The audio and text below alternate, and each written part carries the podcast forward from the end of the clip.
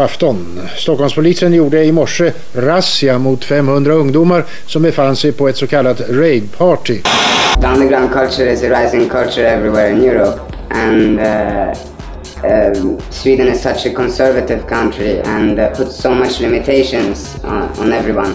We want this city to rise and to uh, truly show itself and uh, what we stand for, the music we stand for, and uh, the way of life that we want. Uh, because we would like to uh, see people walk walk home in the morning after a long night of partying. Because the some raves are getting super huge. You know, the Yeah. Tillsammans, Chameleon Yeah. raves are they are attracting thousands of people now.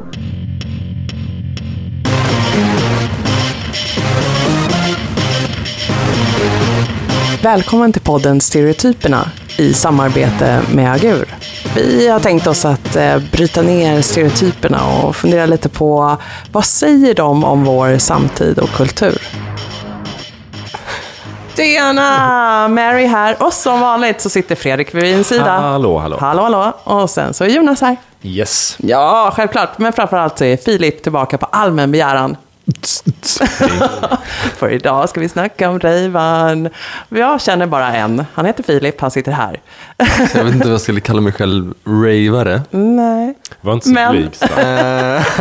Klart du är ravare. Ja, du kommer ju liksom eh, närmast i alla fall och jag tänker att vi behöver lite hjälp för att liksom ringa in den här stereotypen. För jag ser ju framför mig eh, någon som är hög på livet, kort magtröja, eh, alla knasiga färger man kan ha samtidigt, är eh, i en ruff jävla lokal i eh, Berlin eller något. Där är min rejvare. Det är liksom så inriktat som det blev för mig. Vad ser ni framför er? Vad är det här för stereotyp? Det, där det var ingen beskrivning av Filip. Nej, nej, nej, Nej. Det här var min magtröje-tjej. Men utgå från vad ni, vad, hur ni har visualiserat den för er Alltså jag, tänk, jag tänker mig, eh, eller men jag tänker mig, men alltså de jag känner till som ravar. Alltså dels har jag det här 90-tals-ravet i huvudet, vilket var, eh, jag inte har så stor, bra minnen av, men nu för tiden är det så här, Vad- var det- med var- så här skogsravare. Och där tycker jag väl inte att nödvändigtvis att det finns ett utseende Nej. klassiskt sådär. För det känns som att det börjar bli mer och mer som att vem som helst kan gå dit, bara man känner till det. Men däremot kan jag tycka sådana här... Det känns jävligt snubbigt att vara ravare, kanske helt skevt. Eh, men det känns... eh, det är lite... Alltså jag tänker på sådana här light sticks, mycket så här musikfokus. Det är musiken, och viss typ av musik, så här deep Alltså, house och Det känns ju knarkigt. Ja, det knarkigt. Jätteknarkigt. Neonfärgigt. Ja, men- alltså jag är alltså, nog mer på den här precis. 90-tals... På ett rave så kan du inte köpa en bärs. Du, köper ju, Nej, du får ju bara vatten. ingen dricker alkohol överhuvudtaget. Men alltså, ska vi för enkelhetens skull gå tillbaks och kolla så här, var kommer begreppet ravare ifrån? Ja. För jag vet inte om det kommer från, uppstod på 90-talet. Eh, jag var ju, det var ju min heyday. det var där jag sen har det bara gått ner för. eh, så att jag var på rave på, just på 90-talet och eh, jag förknippade väldigt mycket med hela den estetiken, den kulturen och idag är det säkert något helt Men annat som jag inte har koll estetik? på. Ja, precis. det Vilken Ja, men det är den värsta typen av estetik jag tänker mig. Det är faktiskt en av, alltså så här, om man tänker Eh, den här estetiken där man har ett par byxor som är liksom som två liksom strutar och så hänger det massa olika band, kanske i neon och sånt. Och, eh, massa så här eh, rep och skit som inte fyller någon funktion. Det är faktiskt den enda, enda så här klädestetiken som jag kan må så här fysiskt illa av när jag går förbi och ser någon som ser ut så. Come clubwear, alltså, jag vill inte förut. säga det, men okej, come clubwear. Ja, det är den typen av estetik. Den är jättemärklig. Shoutout till vår granne på Och lite Drottninggatan. Ja. Ja, den butiken ligger precis här runt hörnet från där vi sitter faktiskt. Eh, Så att, den ravekulturen lever ju uppenbarligen kvar också, åtminstone när man tittar in genom fönstret där. För det är exakt den typen av kläder. Filip, berätta för oss. Upplys oss. Var kommer raven ifrån? Är den tysk från 90-talet? Eller? Nej men, det där tycker jag är svårt att säga. Ehm, jag tror technomusik och så här undergroundkultur ehm, av eh, det slaget uppstod någonstans i Detroit på åt, slutet av 80-talet. När artister som Jeff Mills Och nu kommer jag minns inte namnet på honom, eh, men det var en liga, Robert Hood var bland, och vet jag, Juan Atkins till Det- exempel. Det är, det några, det är lite name-dropping här. Eh, men det var som alla andra musikgenrer en svart eh, subkultur som, som växte fram i Detroit. Och där var, Detroit var ju en stad som liksom eh, präglades på den, så här, av, av eh, en, en ehm, döende bilindustri. Right? Yes. Yes. Eh, och eh, det innebar ju att det fanns extremt mycket lokaler och ytor där man kunde experimentera. Och ljudet av technomusik påminner mycket om liksom det här mekaniska, där fabriksinspirerade eh, ljudet. Men där i alla fall så började folk eh, slänga upp så här eh, fester i, i tomma industrilokaler, som jag, om jag minns det rätt. Men sen har det där växt fram, när den musiken blev mer, um, den, den spred sig väldigt snabbt och fick fäste mycket i Tyskland. Och eh, även i London tror jag, det var någon London-label som plockade upp de här artisterna och därefter så spreds det. Jag minns inte, jag kan inte, jag är- ingen expert på det sättet, men jag vet att på 90-talet så växte det ju fram en, en våg av, av ravefester. Och så här var det ju, den absolut största i Stockholm var ju Docklands. Eh, och den, eh, jag vet inte om någon här, ni är några år äldre än mig, om någon har besökt den någon gång får ni gärna berätta om era Fredrik upplevelser viftar från det. glatt. Men, eh, men jag, jag bara undrar lite angående det här med Detroit. Var, var det technomusiken som växte fram där? Eller var det rave-kulturen? Är det- Och är det liksom, i vilken utsträckning är det samma sak? Ja, precis. Technomusiken växte fram där. Då, då var, var det Jean Atkins och en kille, eh, Derek May, tror jag. Sitter du och Eh, räknar ingen upp, som vet sitter du räknar upp dina kusiner?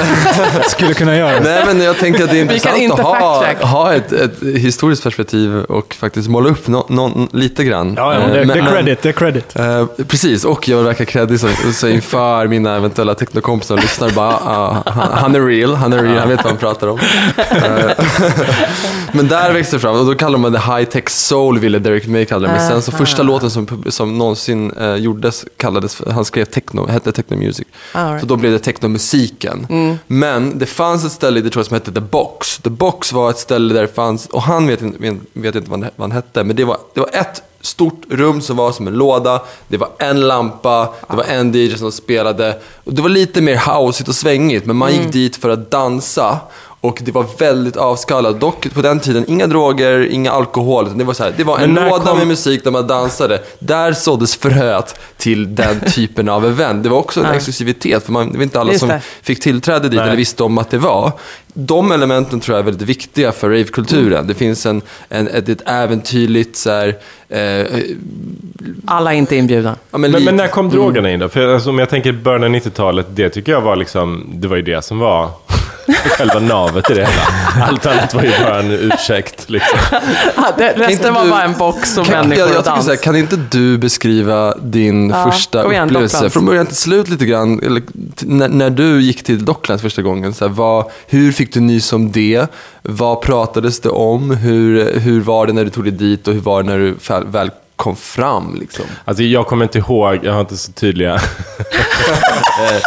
minnesbilder överhuvudtaget. Men alltså jag var, jag var på eh, rave eh, både här och i, i eh, södra Sverige eh, i början av 90-talet. Inte jättemycket, jag var liksom aldrig en, det var liksom aldrig min scen riktigt.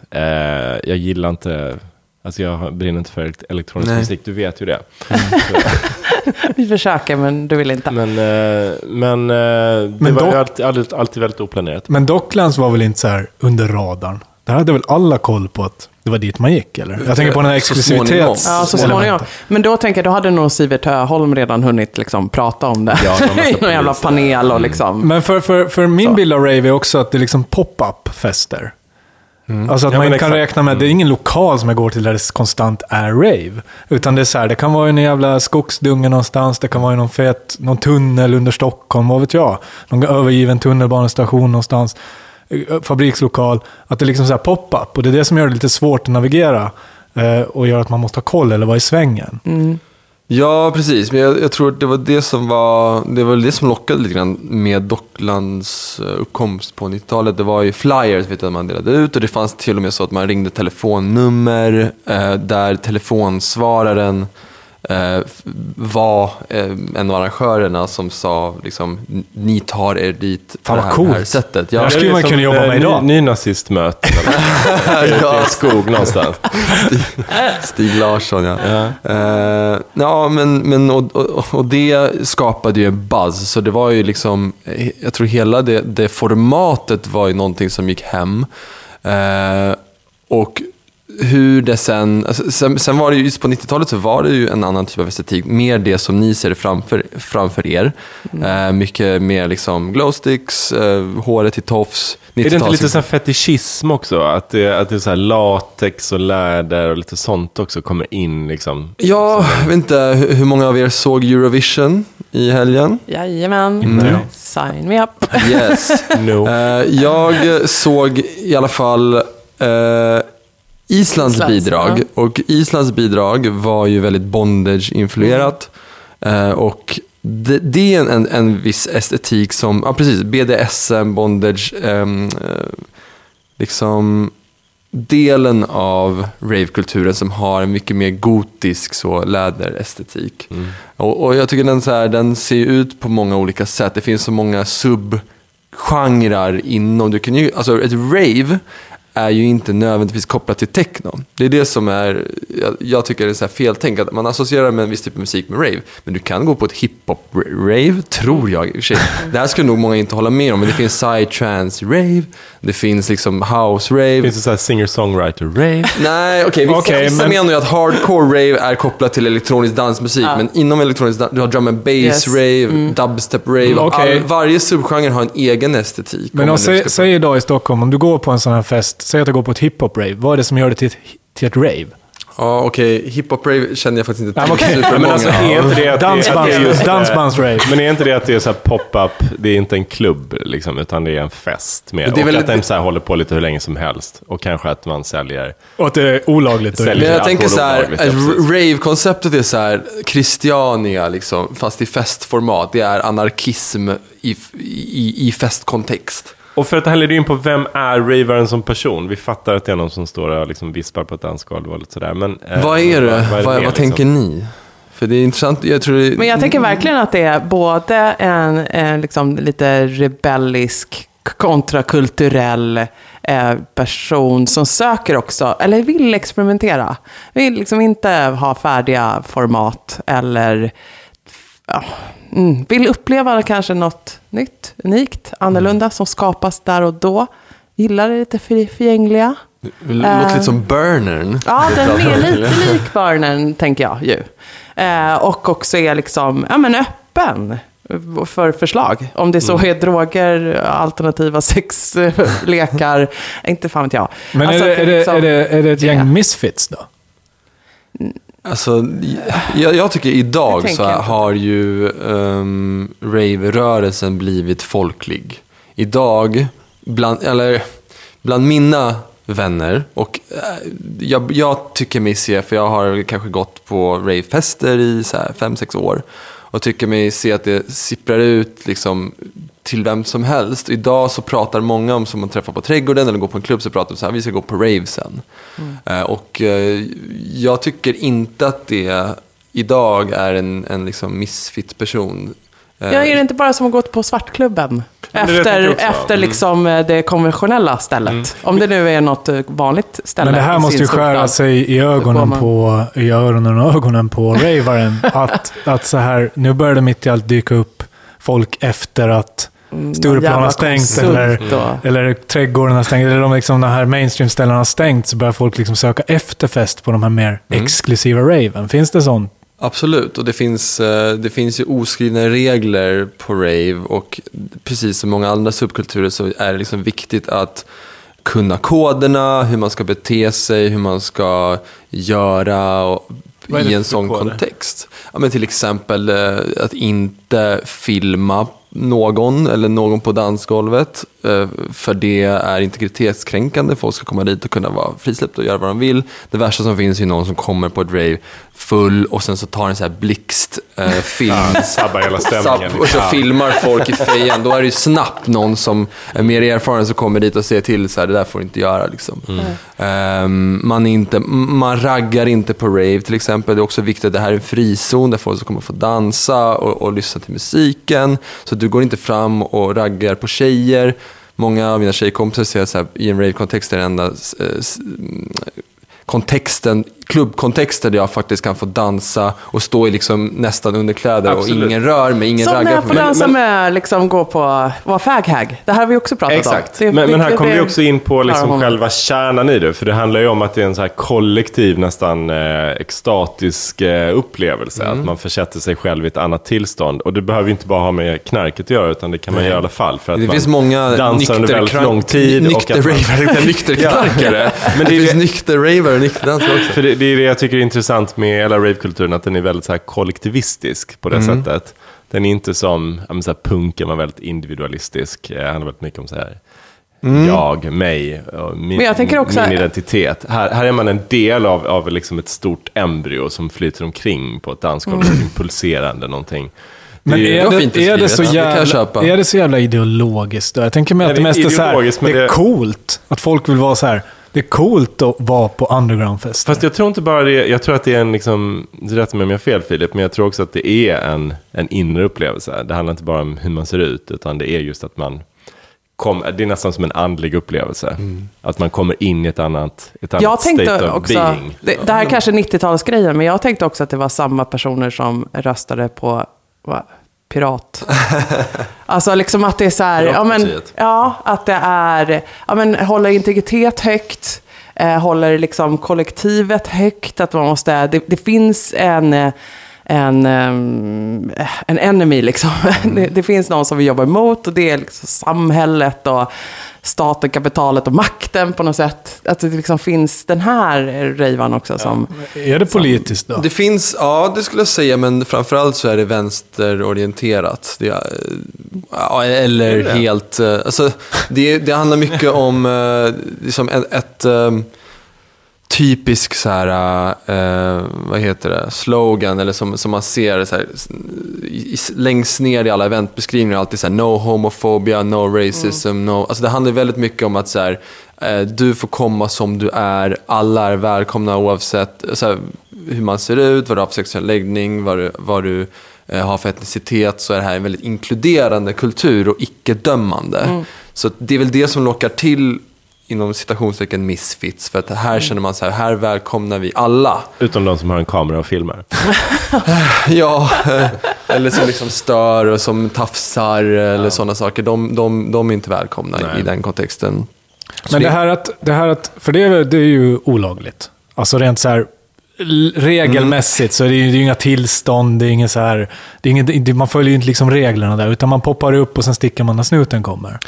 Ja, nu är det så att snuten kommer väldigt sällan och det är svårt att stänga ner en fest som är utomhus. Vi har ju trots allt allemansrätten och eh, så länge du inte stör eh, boende i närheten, och det är sällan långt ute i en skog, och så länge du inte serverar eh, alkohol olagligt så får du ha spontanfest i skogen. Okej. Eh, och så länge, alltså, sen vet inte jag exakt hur de förhåller sig till att folk kanske eh, har tagit diverse substanser, men av min erfarenhet så, så brukar de ibland komma upp och kollar om läget, så sen drar de. Och så får, får man fortsätta. Okej. Vilka Eh, kommer upp? Polisen? Polisen kommer eh, och kollar, ko- tittar till och sen letar om det okej, är det något konstigt som händer. Är, är det i industrilokaler på vintern är det industrilokaler som man främst håll, eh, håller till i.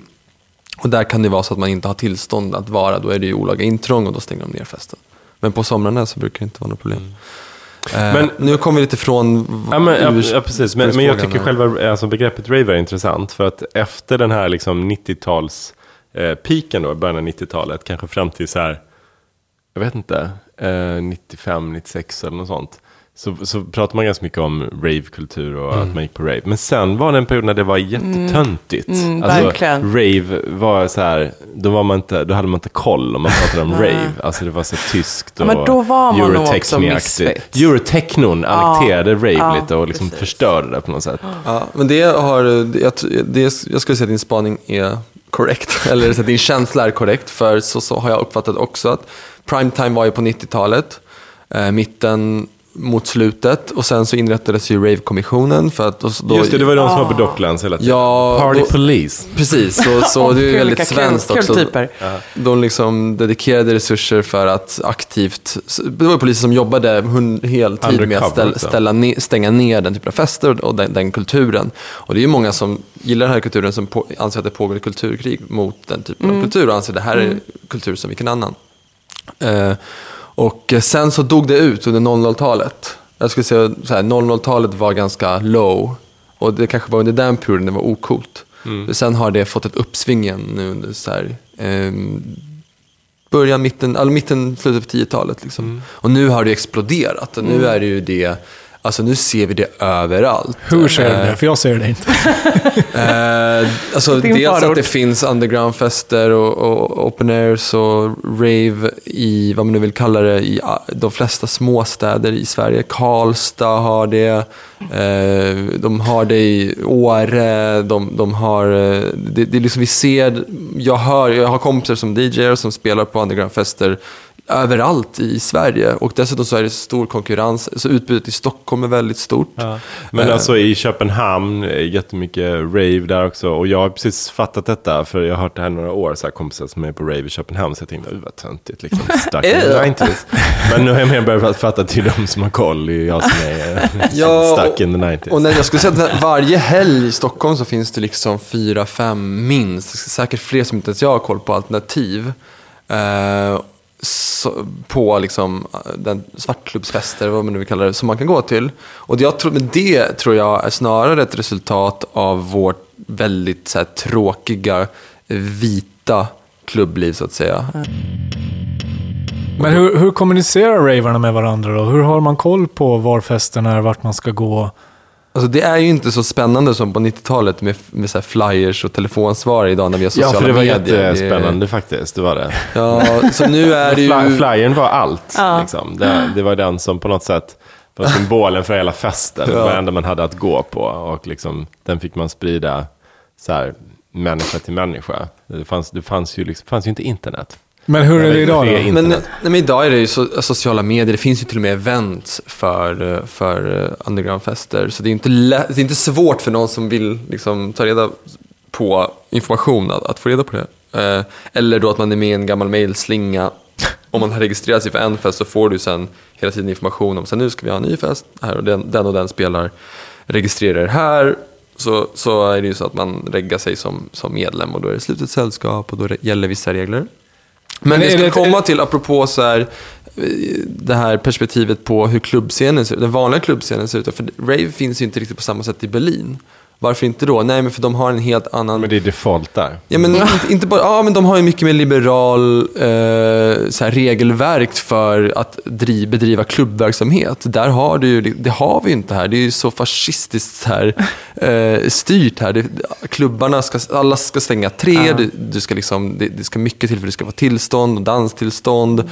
Och, Och det är alltid någon granne som klagar. Precis, alltså shoutouts till, uh, till Bitter Pills, Ja, till Snottis, till Kägelbanan som tvingas stänga ner för att så här, svensk, eller vad heter det, eh, grannar till de här verksamheterna klagar på ljudnivån. Och Ja, då har man Stockholm- betalat 6 miljoner för en lägenhet, måste man ju få säga till om. Så- Ja men okej, så Jag du menar, enligt den här premissen då, då menar du att så här, skulle det vara ganska fritt, enkelt att få till liksom långa tillstånd, eh, få ordna fester, då skulle ju ravekulturen vara mainstream. Alltså då skulle det finnas så här mycket mer. Eller ligger det, Det någonting i att man vill vara lite hemlig? Men jag det tror är att tacksamt att vara ravare i Sverige eftersom det är så eh, snålt klimat här. Varför skulle det vara tacksamt? Jo, men därför att då är man ju en underdog. Alltså då är man ju liksom i... Man eh, lever underground. man- Då är man ju en rebell. Det är klart Mm. att det ligger lite i den här kulturen också. Att man är... att det, att det sker under radarn, att det är underground. Det, är- det är en Men underground En fråga då, är det en ungdomskultur? Jag tänker på rebelliskhet Jag tror och inte så. jag tror det är en underground-kultur bara. Det, jag skulle, inte säga Jag skulle säga att det finns, eh, nej, det finns eh, äldre ravare, det finns inga ravare. eh, Jag, jag tycker att vi börjar kultur. få problem att ringa in den här personen. Det kändes Ja, som att det gick mycket om. halvbra på 90-talet. Det var i alla fall jag som framför mig Pirate Bay-killarna.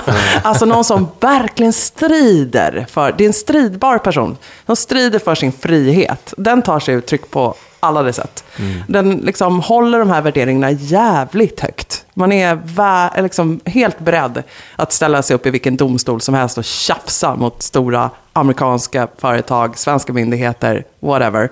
För att liksom hålla de här värderingarna, visa fram dem i, i ljuset och säga det här är skitviktigt. Integritet, öppenhet, eh, liksom, vi får leva som vi vill. Eh, och den är, ja, inte för alla, vi fattar det. Den är liksom, det, det är vår grej. Men, och så då hade jag mycket mer en koll på vem den här är. Och så tog det sig uttryck i estetiken också, i musiksmak. Alltså den var också lite mer udda, annorlunda, vågade vara mer. Det är liksom, more is not less. Alltså liksom, det, den, den tog i med fransar, band och neonfärger och så. Men nu är det ju så här, okej, nu är det ju snarare som Jonas är inne på, någon som har koll. Och det är ju ett gäng där Ja, ute jag som har Mm. koll. För det är lättare också att ha koll. Så att det är liksom, Men ja, det är klart att det är blir ju- subkulturer ja, inom det det, är ju här inte då. för alla, utan man måste just ha koll. Man måste veta vad de här festerna är, liksom vad de äger rum och hur jag kommer in och liksom så. Mm. Visst, så att, eh, men så att det blir en polarisering i. Mm. samhället. Det finns de som har skitkul, som Filip, och så, så finns det alla oss andra som Jo, står men och tittar har- på. det- Här, brukade Pit Pills ligga, men nu har de stängt. Dansgolvet för hem och mig är golden hits. Och... Ja, men det där handlar ju inte om, det handlar ju bara om liksom förutsättningar i samhället. Du kan inte marknadsföra, det kanske inte finns pengar och resurser för att liksom göra en fet grej av de här festerna. Annars skulle det säkert vara så, misstänker jag. Ja, men om man kunde så här, vi har en fet fest ute i Nackareservatet. Liksom. Kanske. Men vad jag undrar är så här, den här rave-kulturen, vad, eh, hur påverkar den resten av samhället då? Vad får det för liksom, konsekvenser att eh, vi vurmar för... Förutom att det finns bitter pills igen. fortfarande och Siv, Sivert Öholm-typer. Men vad har, liksom, som ställer sig emot. Vad har klubbkultur, alltså om man ska dra det fett flummigt, så här, vad har den typen för ritual, för så här, betydelse för människan och, som, som flock? Vi behöver dem, den typen av forum, eller många behöver någonstans där de kan få ehm, Känna samhörighet. känna samhörighet, eh, men också helt släppa loss. Liksom. Eh, att få förlora sig själv och försätta sig själv i ett tillstånd där man känner sig vad vet, sammanflätad med andra, men också liksom där man, liksom, ja, man hamnar, man, man är, kopplar från, kopplar bort sig från det vardagliga. Eh, dels det. Eh, och, Sen är det väl också den där religiösa nästan, gå upp i Ja, någonting. alltså jag känner det är lite som liksom- att det är, vad- vad- man sjunger i kyrkan. eller Ja. något sånt. Att det, är, ja, men det är den känslan att För man det är går väl upp det i ett jag kan kollektiv. eh, känna igen mig i. Eh, och min erfarenhet är väl bara Berlin. Men att det liksom i alla fall den här, alltså att det kan bara få ta över. Helt plötsligt så gick vi från att vara liksom ett ganska sammanflätat eh, gäng som hade väldigt kul och alla snackade med varandra, till att gå in i den här miljön och man går mer in i sig själv.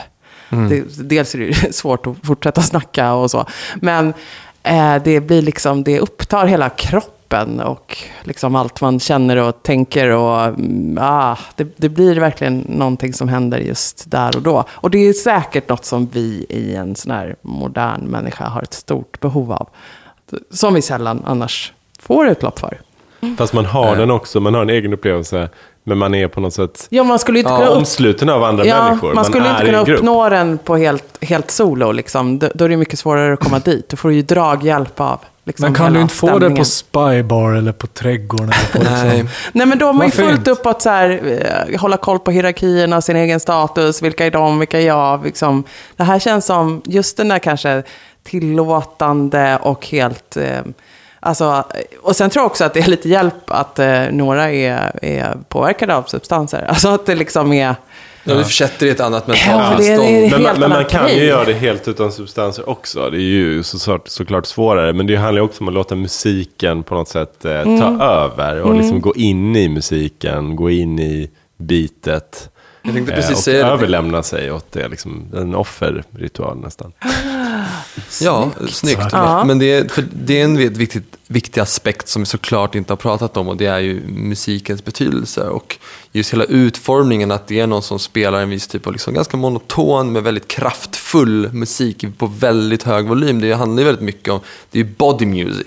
Det känns, du- din, frekvenserna gör att vattnet liksom i kroppen vibrerar och det påverkar dig. Och det, och det, det, är, liksom, det är en viktig, viktig element av det här. Det kan inte du få på trädgården, för där kan man inte riktigt spela Där kommer musik någon med sätt. Där- och där, decibelmätaren. det är, det är, alltså Jag tycker så här, vanliga klubbar det är mer poserande, det är Ja, det mycket det jag menade. mingel, du liksom, precis, det är ängsligt och Mm. du är så otroligt medveten om dig själv och hur du förhåller dig till andra. Som Plus att man håller där. på med något annat. Du kanske letar efter någon annan. Ja. Du som söker kontakt snarare än då den här liksom... Fuck it, jag lämnar mig själv en stund eller går det helt in i mig själv och offrar mig själv till den här musikguden. Alltså, liksom, Det- det, det är finns helt andra prylar de håller på med. Ja, men det, det är någonting primitivt och tribalt som du precis Ja, inne det på. tror jag också. Att det, det liksom knyter an till någonting som, som är väldigt så arketypiskt. eh, Liksom, ligger väldigt djupt inne i oss som människor. Vi Mm. Fast har säkert nu tror jag vi är någon typ av långt, långt ifrån stereotypen av ravan.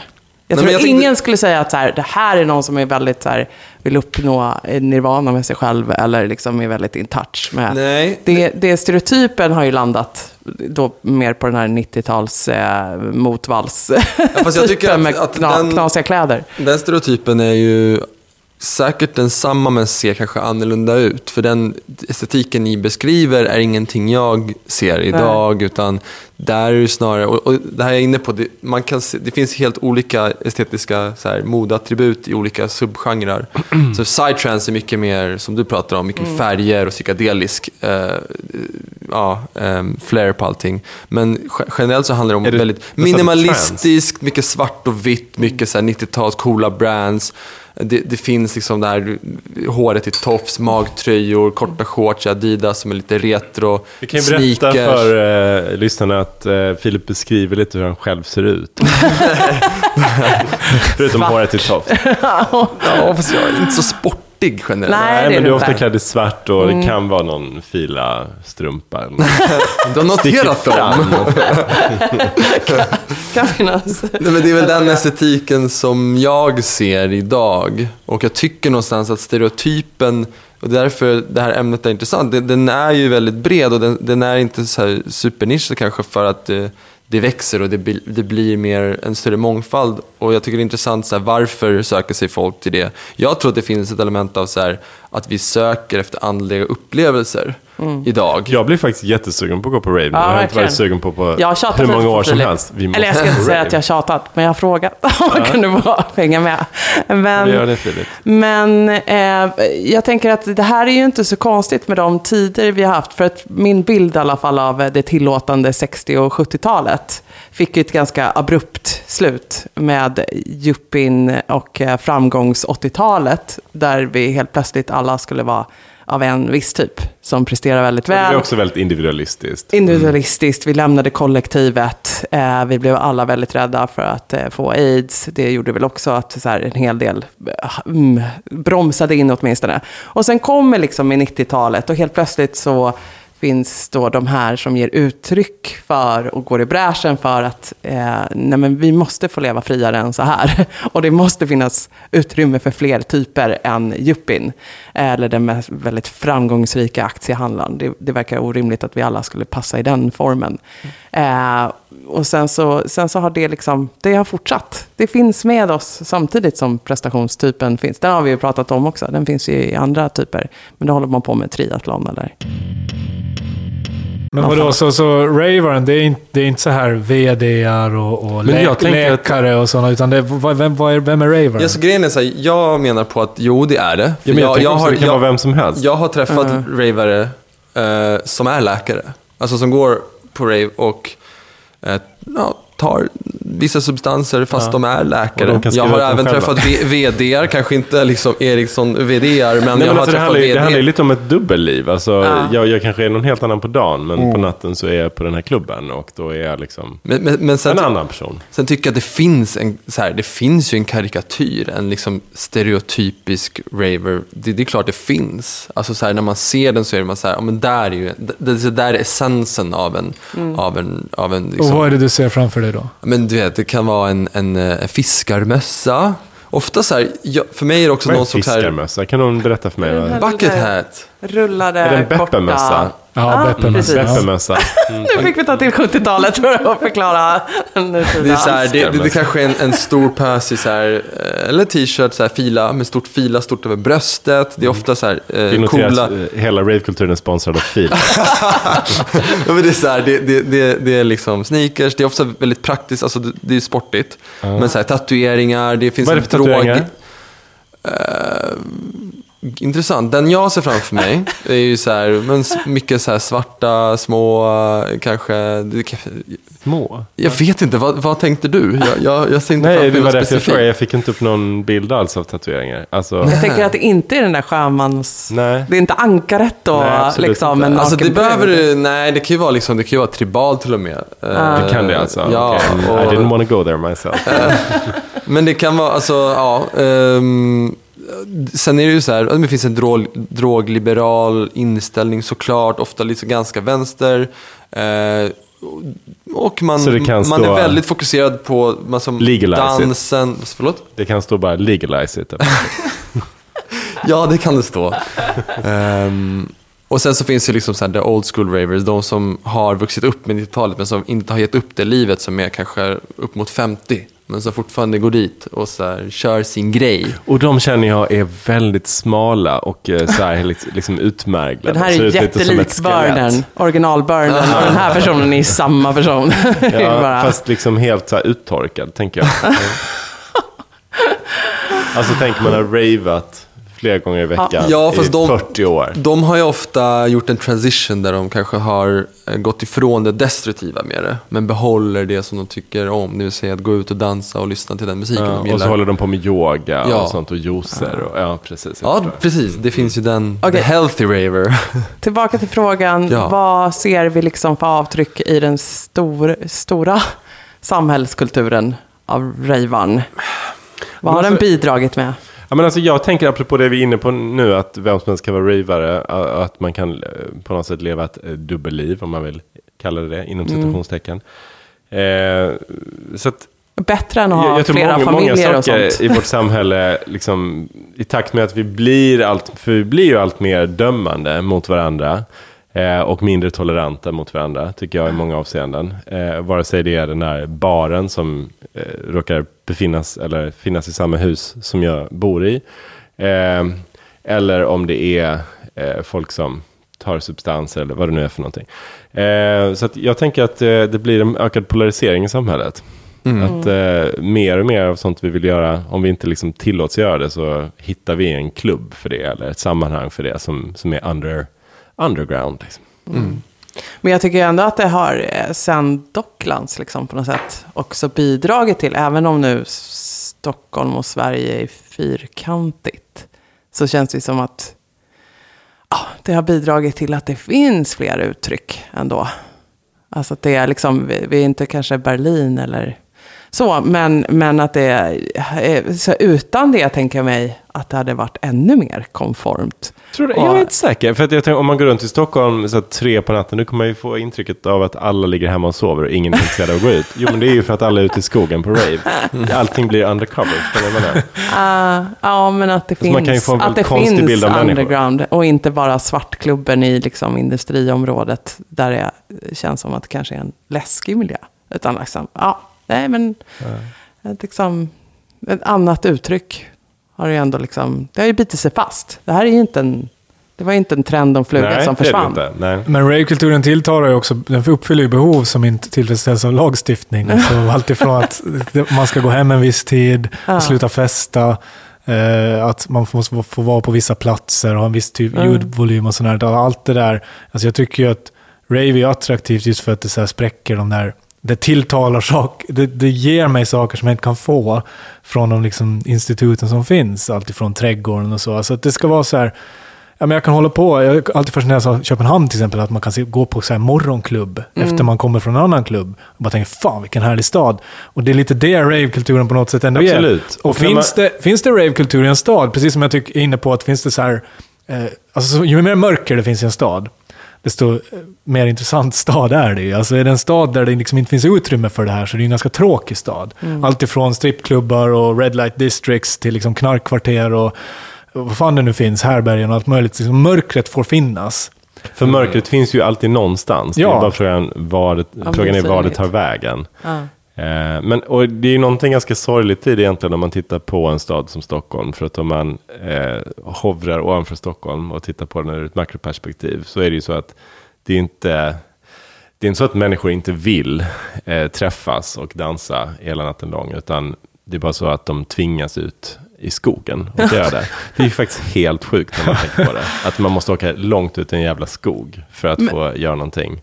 Som egentligen bara handlar om att man vill Absolut. dansa och ha kul.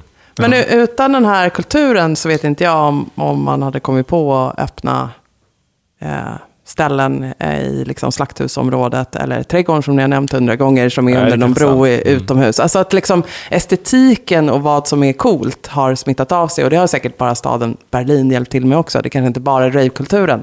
Men, att det, så här, det, det började liksom eh, med Docklands men, eh, men, men det har liksom ändå gett vissa uttryck. Jag fattar att de inte är liksom, det är inte Köpenhamn-status eller Berlin-status på dem, men, men, men det finns ändå. Liksom det. Annars hade vi fortfarande bara varit kvar tror jag med ett fåtal typställen. Jag tycker att, vi, att vi nästan lite grann är, alltså, för det är en ändå en grupp som jag tycker driver mycket nöjesfrågor och, och även moraliska frågor eller ideologiska frågor kring så här, vad har jag rätt att göra med min kropp? Det är många s- i den kulturen som är engagerade i det och så här, eh, rätten att dansa. Det är många som tycker att det är, så här, det är frågor som de tycker är viktiga i ett modernt samhälle, att det ska finnas forum för alla typer av människor. Och eh, att, att få göra och leva lite som man vill. Det startades för några år sedan, eh, Technopartiet som liksom var, var väldigt drivande i Röstade att, du här- på dem Nej, jag röstade inte på dem. Men shoutout till dem som krigar på och liksom driver de frågorna de tycker är viktiga. Väldigt så här libera, liber, liberala frågor Ja. som så här, öppettider på klubbar, eh, drogpolitik, eh, ja, men, alltså allt det här, kulturfrågor och som försöker göra Stockholm, se, se till att Stockholm och Sverige hänger med för vi hamnar efter. Och jag personligen tycker att Stockholm är så här, det, det, det blir ju en tråkigare stad att bo i för att den typen av event och kultur motverkas hela tiden. Och nu senast liksom har de satt in nya resurser för att motverka den här typen av. Jag trodde att vi var på väg åt rätt håll, men vi är på väg åt, Ja, åt och fel om man håll. ser bara, eh, man tittar bara, bara på det ur ett perspektiv när det gäller alla sådana kulturyttringar. Man bara tittar bara på det och, och analyserar vad det är som eventuellt kan störa. Man tittar inte alls på vad det, vad det tillför och eh, varför det är viktigt för en, för en levande stadsmiljö. Så vart är det på väg då? Är det, du, du trodde att... Ut Du i såg, du såg ljuset längre ut i skogen, upp i Norrland. Bort med det. Det var frågan. Ja, men vart är det på väg? Jag menar, om du, du såg att det var ett ljus i tunneln men sen så vände det. Alltså, Ja, men alltså, jag, å ena sidan så ser jag att det exploderar. Alltså, efterfrågan växer explosionsartat och utbudet är väldigt stort nu. Eh, och, men jag tycker fortfarande att, att det är många politiker som, ja, men, som har, de ger sig inte till den frågan. Utan man, man fortsätter att motverka den. Men utbudet är ju inte. stort för dig, men om jag liksom tittar på så här allt om Stockholm, så här, så här, vad kan jag hitta på för någonting idag? Det är det, ja, du kan gå på en vandring i Gamla stan och titta på gamla mordplatser klockan tre. Men de där festerna som du går på, med är ju inte, går på är ju inte listade någonstans, eller hur? Nej. Det är det jag menar, det är en polarisering.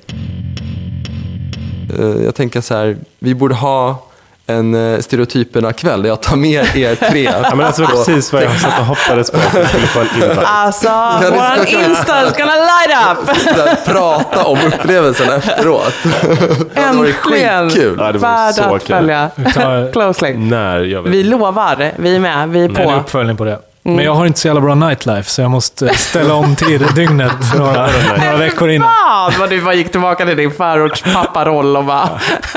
Nej, men jag Du kan, på. sova, du kan sova från 19 till så här 22, 23 och sen, precis, så, sen så går du upp Ja, men det tänker jag också. Ravaren är ju, är ju ett nattdjur. Ja, men du, får ju, du får ju tänka, det är ju inte en kväll, utan du får ju tänka att det är som att du är borta en helg. Men man, jag kommer, jo, men så ja, måste man ju tänka. Ja, ja. Du vänder ju på hela dygnet. jag kommer vara jetlaggad. Du säger bara det hemma Men att jag så ska är det ju. på Jag- Finlandskryss. Man, får, man planerar ju också så här utgångar, så här, för man Ja. tänker typ så här, jag behöver till tisdag för att så här, ha vänt tillbaka på dygnet. Så här, jag, jag har grejer på måndag, tisdag, jag kan inte rave hela helgen, det går inte. Det är så här, det är ett commitment. Okej, bra. Då har vi lovat vår första follow-up. Yes. Efter vi har varit en hel helg med Filip. Ja. Vad som helst kan hända. Kanske Eh, sen Jag vet exakt var live. vi ska gå. Sänder live. Ja, Nice, vart nice, ska vi nice. gå? Bara en teaser? Kan vi inte Vi säga? ska gå på en, ett ställe som eh, är väldigt eh, så här, fetish-friendly. Ah, nice. Ja. Kolla, Fredrik. Prussiluskan. Prussiluskan kröp fram. Vems Den- den är väldigt-. Nej, den är väldigt, det är väldigt stort och brett. Vems fetischer är, är den här klubben vänlig mot då? Är det någon av oss? Här, your, your kink is not my kink, but your kink is okay. eh, är deras motto. Eller som alla andra, tänker jag. Ja, nej, men det låter kul. Mm. Han retirerade lite. ah, det är kul. Det är lite läskigt. Ja, eh, underbart. Gud vad vi har lärt oss. Det här Ja. var den podden när eh, vi fick hjälp att eh, reda ut vad en ravare är och vad den är idag. Ehm, ja, tack för idag, säger eh, vi till Filip, som verkligen var Tack. vår expert idag. Jonas, Fredrik, jag ser er snart i någon slags skogsdunge. det ska bli så jävla kul. Ja, ser fram emot det. Det här blir bra. Ta fram Eh, era svartaste kläder. Ja, jag måste säga, fila strumpor. Ja, I, I got it. eh, då så, bokslut på Rejvan. Vi undrar vad ni tycker att vi borde snacka om för stereotyp. Eh, vi har ju förstås någon slags lång härlig bruttolista, men vi vill höra lite. Vad, vad tänker du? Vad har vi missat? Vem är det där ute som vi borde teckna av, teckna ner och eh, bestämma framtiden för. Hör av er till Stereotyperna. Vi finns på Insta och eh, Facebook. Eh, så det är bara att skriva där till oss. Ehm, så lovar vi att ta upp stereotyper som kommer in. Eller ring in och prata på telefonsvararen. Numret är 08. Det Jonas i vår helpdesk alla vardagar mellan 9 och 5. Det är gamla hotline-numret bara. Eh, ja, skitbra. Tack för idag. Vi eh, syns där ute på närmaste rave. Ciao! Det gör vi då. lätt. Hej då.